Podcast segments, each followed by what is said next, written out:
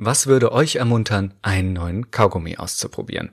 Ein fliegender Hund vielleicht? Ja, möglicherweise im Businessanzug, wie er so durch Tokio Skyline rauscht und so ein Schweif grüner Glitzersternchen hinterlässt. Passend dazu natürlich die gebellte Jingle über Atemfrische. Streitet es nicht ab, die Daten sprechen für sich. So sehen die Wünsche der Zielgruppe aus, zumindest wenn man AICD Better glauben möchte. Das ist der erste maschinelle Creative Director, der seit 2016 für das japanische Büro der Werbeagentur McCann tätig ist. Und er weiß, wie der Markt tickt. Schließlich kennt er alle erfolgreichen Werbespots der letzten 10 Jahre bis ins letzte Detail. Okay, gut, wenn man es genau nimmt, waren es Menschen, die sich diese Spots angesehen und analysiert haben, und zwar indem sie in ihre Einzelteile zerlegt haben, in Produkt, Kampagnenziel, Zielgruppe, Werbeslogan, aber natürlich auch Tonalität, Prominenz, Musik, Kontext und viele Sachen mehr. Und das alles haben sie dann in einer langen Tabelle eingetragen, immer unter der Leitfrage, was lief in der Vergangenheit besonders gut. Und ausgestattet mit diesen gewonnenen Daten, mit dieser Tabelle, sollte AICD Beta nun eigenständig Werbespots für neue Produkte entwickeln. Sein erster Auftrag war der Kaugummi Chlorits Mint Tab. Und weil natürlich nur die Marke jetzt noch nicht reicht, um einen neuen Werbespot zu kreieren, bekam er noch den vorgeschriebenen Werbeslogan dazu. Und zwar Instant Effect Fresh Breath that lasts for more than 10 minutes. Und aus diesem Input kombinierte er dann anhand seiner Datenbank eine Reihe von Erfolgsfaktoren, die für genau dieses Produkt wahrscheinlich entscheidend sein sollten. Und die legte er dann als Konzept für einen neuen Werbespot dar. Welche Erfolgsfaktoren das jetzt genau waren, lässt sich im Nachhinein höchstens reverse engineeren, also aus dem ableiten, was am Ende im Spot zu sehen ist. Und das ist tatsächlich dann ein fliegender Hund im Anzug, hektisch tickende Stoppuhren, Glitzersternchen. So sieht man es dann zumindest in dem Werbespot, der auf Grundlage des vom Roboter erstellten Konzepts gedreht wurde. Wenig überraschend, der Spot verlor in einer Zielgruppenumfrage gegen einen menschlichen Entwurf, aber nur knapp mit 54% zu 46%. Komischerweise ward seitdem nichts mehr gehört von dieser ominösen Kreativmaschine. Ich weiß nicht warum, vielleicht wurde ihm gekündigt oder die Konkurrenz hat ihn abgeworben. Wahrscheinlicher ist allerdings, dass die Maschine selbst nur eine Marketingmaßnahme des Werbekonzerns war und nie wirklich echte Spots produzieren sollte. Das könnte man zumindest daraus schließen, dass die Konzepte nicht einfach ausgedruckt wurden, sondern von einem schick designten Roboter dramatisch und pressefotoreif in Kanji auf große Papierbögen gepinselt wurde. Ja, also der erste Creative Director, eher ein Gimmick als eine Revolution, aber die Richtung ist klar. Die Maschinen werden kreativ. Und damit ist auch die vornehmste Tugend des menschlichen Denkens die Kreativität, auf der ganze Gesellschaftsschichten ihr Selbstverständnis stützen, vor der Automatisierung nicht mehr sicher. Das mögen viele natürlich gar nicht glauben. Das Feuilleton ist ja voll von Literaten, von Künstlern, von Philosophen, die darüber fabulieren, dass ausgerechnet ihre Begabung, die Kreativität, die göttliche Einsicht nicht zu automatisieren sei, schon gar nicht von so einer dummen, regelgebundenen Maschine. Aber es nützt nichts. Die Fakten sprechen längst eine ganz andere Sprache. Algorithmen können längst schreiben, und zwar nicht mehr nur wie vor ein paar Jahren für den Wetterbericht oder Fußballergebnisse, sondern auch Gedichte und Drehbücher. Lieder entstehen auf Knopfdruck im Computer, Fassaden und Fahrzeuge werden von Algorithmen errechnet und designt. Selbst bei mathematischen Beweisen und in der Forschung, zum Beispiel in der biologischen Forschung, übertrifft die künstliche Intelligenz längst die des Menschen. Dass Kunstwerke von Algorithmen inzwischen bei Christie's für Unsummen versteigert werden, wundert da niemanden mehr. Aber was bedeutet das? Können Computer wirklich kreativ sein? Und was ist das eigentlich, Kreativität? Darum geht es in dieser Reihe von Mensch-Maschine, dem Podcast für künstliche Intelligenz, Mensch und Gesellschaft. Mein Name ist Mats Pankow und dies ist die erste Folge der neuen Reihe Künstliche Kreativität. Viel Spaß!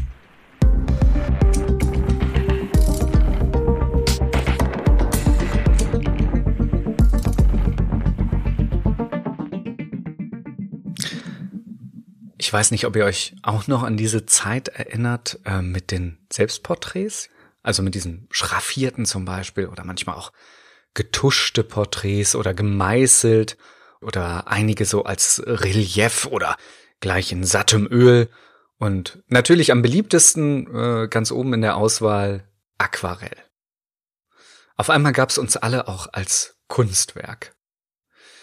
Nur die Komposition, die schien manchmal vielleicht etwas gewagt. So, ich weiß noch, gelegentlich verirrte sich das Gesicht so in eine der Ecken des Bildes oder so eine halbe Frisur drängte sich seitlich aus dem Bildrand, so als hätte man jemanden abgeschnitten, als wäre man aus einem großen Fresko herausgefräst worden. Und überhaupt gab auch die Motivwahl doch das ein oder andere Rätsel auf. Ich erinnere mich an impressionistische Stillleben von besetzten Biertischgarnituren oder Lithografien von Schoßhunden in Plüschkörbchen. Irgendwie war da was komisch. Ja. Wer malt sowas? Ein Algorithmus. Mit diesen algorithmischen Mal- und Kunstfiltern wurde das künstlerische Porträt in den frühen 90ern auch für das einfache Bürgertum erschwinglich, könnte man sagen. Die Fotos kamen damals noch nicht von Digitalkameras, die musste man entwickeln und dann einscannen, dann durfte nichts ruckeln und da durfte kein Staubkorn drauf sein, das weiß ich noch. Und danach dann in Programmen wie Photoshop oder CorelDRAW, auch von, künstlerisch vielleicht bisher eher unbeleckten AnwenderInnen großzügig nachbearbeitet.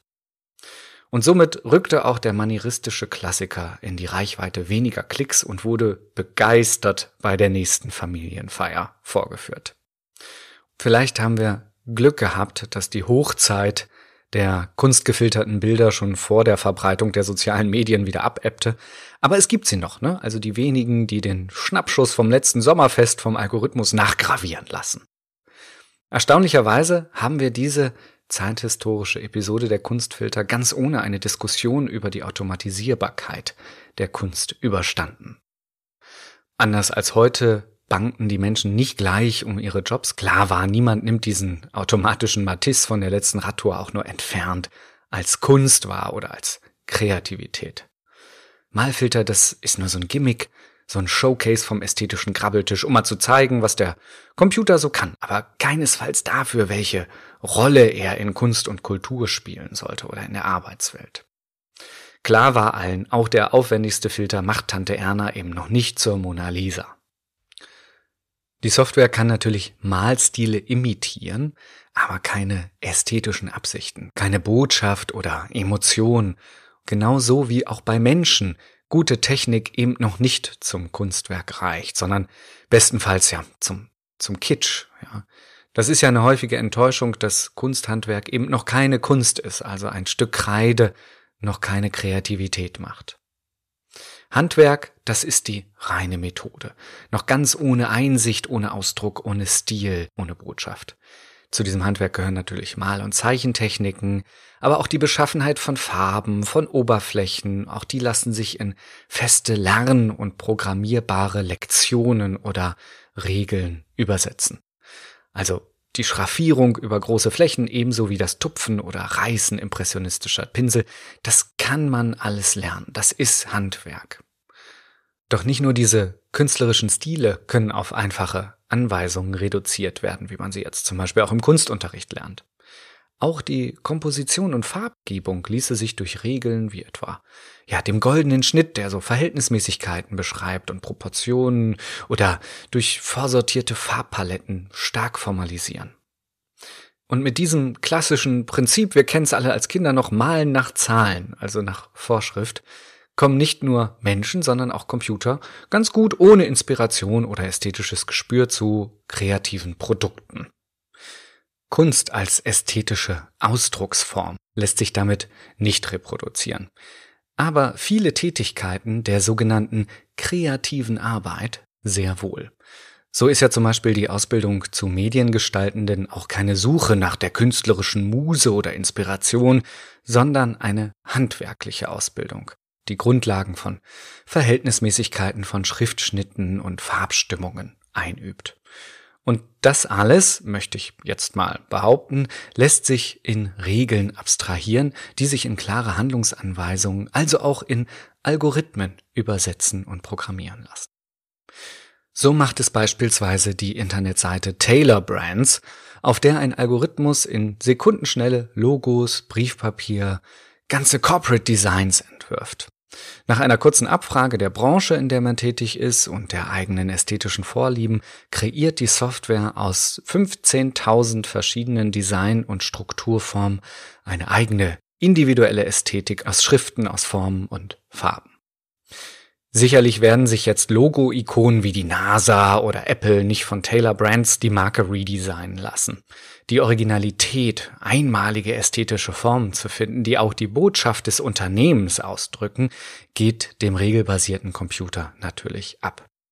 Aber die Frage ist, ob jedes Steuerbüro oder jede Physiotherapiepraxis einen eigenen Designklassiker auf dem Briefpapier braucht und natürlich, ob das durchschnittliche händische Gestaltungsergebnis einen solchen Klassiker tatsächlich hervorbringen würde.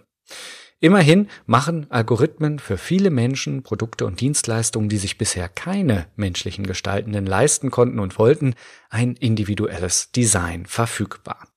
Über die Qualität lässt sich natürlich streiten, gerade wenn es um Ästhetik geht. Was Malfilter und Designalgorithmen jedoch zeigen, ist, dass vieles von dem, was wir als kreative Leistung bezeichnen, auf die Abarbeitung programmierbarer Regeln reduzierbar ist. Die Frage lautet also nicht mehr, ob Maschinen kreativ sein können, sondern ob das, was wir als Kreativarbeit bezeichnen, überhaupt so kreativ, so originell ist oder ob es sich da nicht häufig auch nur um ein Abspulen eingeübter Handgriffe handelt. Okay, Kreativarbeit. Das können die Algorithmen vielleicht noch. Aber was bleibt, ist natürlich die echte Kunst. Die bleibt dem Menschen ja vorbehalten. Echte Kunst lässt sich nicht nach Formeln produzieren. Sie braucht Ausdruck, sie braucht Originalität. Ich muss gestehen, mit 11 Jahren war ich da anderer Meinung. Ein Mitschüler war irgendwie durch glückliche Umstände damals in den Besitz eines geometrischen Wunderkreisels aus Zahnrädern gekommen und hatte sich damit in die Lage versetzt, feingliedrige, sich ins unendlich verspinnende Spiralgefüge zu zeichnen. Und diese bunten Farben, diese rhythmischen Muster, ich war begeistert. Das war für mich große Kunst. Heute weiß ich, dieses Schablonenwerk aus Zahnrädern, aus Ovalen, aus Kreisen nennt sich Spirograph und wurde schon 1967 von der British Association of Toy Retailers zum Toy of the Year gekürt. Was damals noch keiner wusste, war, dass dieses Spielzeug zum Vorbild einer eigenen ästhetischen Gattung, der sogenannten generativen Kunst werden sollte. Generative Kunst oder Generative Art produziert nicht nur Bilder, sondern auch Musik, Skulpturen, Texte, selbstständig auf der Grundlage von vorher klar festgelegten Vorschriften, also Handlungsanweisungen. Die müssen nicht immer digital sein, es reicht auch ein paar Zahnräder und Buntstifte wie beim Spirographen, die halt nach festen geometrischen Vorgaben ein Muster erstellen. Aber durch die Übersetzung von diesen Regeln, von diesen geometrischen Vorgaben in Programmcode erweiterten sich die Möglichkeiten dieser Kunstform in den frühen 80ern rapide. Und sie haben sich seitdem immer weiterentwickelt, immer neue Formen und Muster hervorgebracht. Dennoch muss ich gestehen, erinnern viele generative Bilder, wie man sie beispielsweise auf der Plattform The Dot is Black finden kann. Den Link dazu und die Hinweise zu allen anderen Kunstwerken, die hier benannt werden, findet ihr natürlich in den Shownotes. Erinnern immer noch stark an die Spiralkritzeleien meines frühen Spielkameraden. Was beides verbindet, ist, dass eigentlich die Kreativität, die diesen Werken innewohnt, natürlich nicht tatsächlich die kreative Leistung des Malens ist, sondern die kreative Leistung, den Algorithmus zu programmieren. Hier versteckt sich die Originalität, das Einmalige. Stärker ausdifferenziert haben sich generative Techniken in anderen Kunstformen. Zum Beispiel, anders als in der Malerei, sind ja formale Gebilde und mathematische Zusammenhänge in der Musik nicht nur technische Spielerei, sondern Grundlage der Komposition. Tonleiter, Quintenzirkel, Kontrapunkt, Akkord und viele andere Formalia bilden das Handwerkszeug von Musikerinnen und Komponisten. Und das natürlich ganz unabhängig davon, ob sie nun bewusst angewendet werden oder durch lange Übung internalisiert sind. Schon 1968 wagte sich die Firma Intelligent Music daran, diese musikalischen Spirographen, möchte ich sie mal nennen, zu digitalisieren. Mit den Tools Jam Factory und M konnte der Computer damals Live-Musik nach einprogrammierten Regeln improvisieren. Das Programm analysierte die eingehende Musik, also es gab einen Input, und variierte darauf im Rahmen der vorher festgelegten Parameter, ne? Also wie weit, welches Spektrum, welche Rhythmik und so weiter. Und auch wenn das Ergebnis nur in digitalen MIDI-Format ausgespielt wurden und dann entsprechend natürlich live ausgespielt eher relativ hölzern klang, bewies die Software bei Erscheinen, dass selbst die Kunst musikalischer Improvisation, also die Königsdisziplin des Musizierens, sich in so einfache Regeln fassen lässt, dass sie sogar programmier- und damit automatisierbar sind. Anders als heute wurden Algorithmen in den 80ern jedoch nicht als Gefahr für das Berufsbild des Künstlers wahrgenommen. Im Gegenteil, gerade unter experimentierfreudigen Jazzmusikerinnen und Musikern entstand ein kollaborativer musikalischer Austausch mit dem Computer. Ich könnte mir vorstellen, dass vielleicht gerade die Musik für eine kooperative Koexistenz mit der Technik vorbereitet war, weil das Musizieren ja traditionell auch eher auf Zusammenarbeit und nicht auf Konkurrenz der Musikschaffenden innerhalb eines Orchesters oder einer Gruppe beruht. Und so kam es auch schon in der Frühzeit der Computermusik zu bis dato völlig ungehörten neuen musikalischen Formen, zum Beispiel zu Duetten des Posaunisten George Lewis mit der von ihm selbst geschriebenen Software Voyager. Und noch weiter auf die Spitze getrieben hat es dann der Komponist Giuseppe Engelbert, der überließ die Komposition letztlich gleich ganz dem Algorithmus. In diesem Fall ging der Computer allerdings mit seiner neu gewonnenen Autonomie sehr großzügig um, so großzügig, dass der generierte Computerkrach nach Aussage des Publikums nur noch schwer zugänglich bis kaum erträglich war. Während sich über den Innovationsgrad unserer Kreiselzeichnung aus Schultagen natürlich streiten lässt, haben algorithmisierte Kompositionsanweisungen in der Musik zu ganz neuen, eigenständigen Klangwelten geführt. Denn Algorithmen wagen häufig die radikaleren Formen, weil sie die erlernten Regeln auch über die Grenzen der klangästhetischen Harmoniebedürfnisse menschlicher Ohren hinaus blind befolgen, könnte man sagen. Das ist nicht nur in der Musik so, das ist zum Beispiel auch in der Architektur so, in der Fassadengestaltung und so. Das sind häufig die radikaleren Entwürfe, die von Algorithmen streng durchkomponiert sind. Das kann natürlich anstrengend sein. Auf jeden Fall sind generative Algorithmen aber eine große Inspiration für die Musikkomposition und Produktion der 80er und 90er Jahre. Das war die erste Folge zum Thema künstliche Kreativität. Was mir in dieser Folge wichtig war, war zu erklären, dass Kreativität eben kein göttlicher Funke ist, der nur bestimmten menschlichen Genies vorbehalten ist, sondern ein Überbegriff für eine ganze Reihe von Methoden, um Neues zu erschaffen. Und ich möchte im Laufe dieser Reihe noch einige dieser Methoden vorstellen und darauf überprüfen, inwiefern sie von Computern adaptiert werden können oder nicht. Und die wichtigste Methode, die haben wir heute schon besprochen, das ist das Handwerk, das Arbeiten nach festen Regeln, Malen nach Zahlen sozusagen. Auch das bringt kreative Leistungen hervor. Und ich möchte das überhaupt nicht schmälern, denn häufig sind ja gerade Konzeptkompositionen, die sich streng an Vorgaben halten, die radikalsten Entwürfe.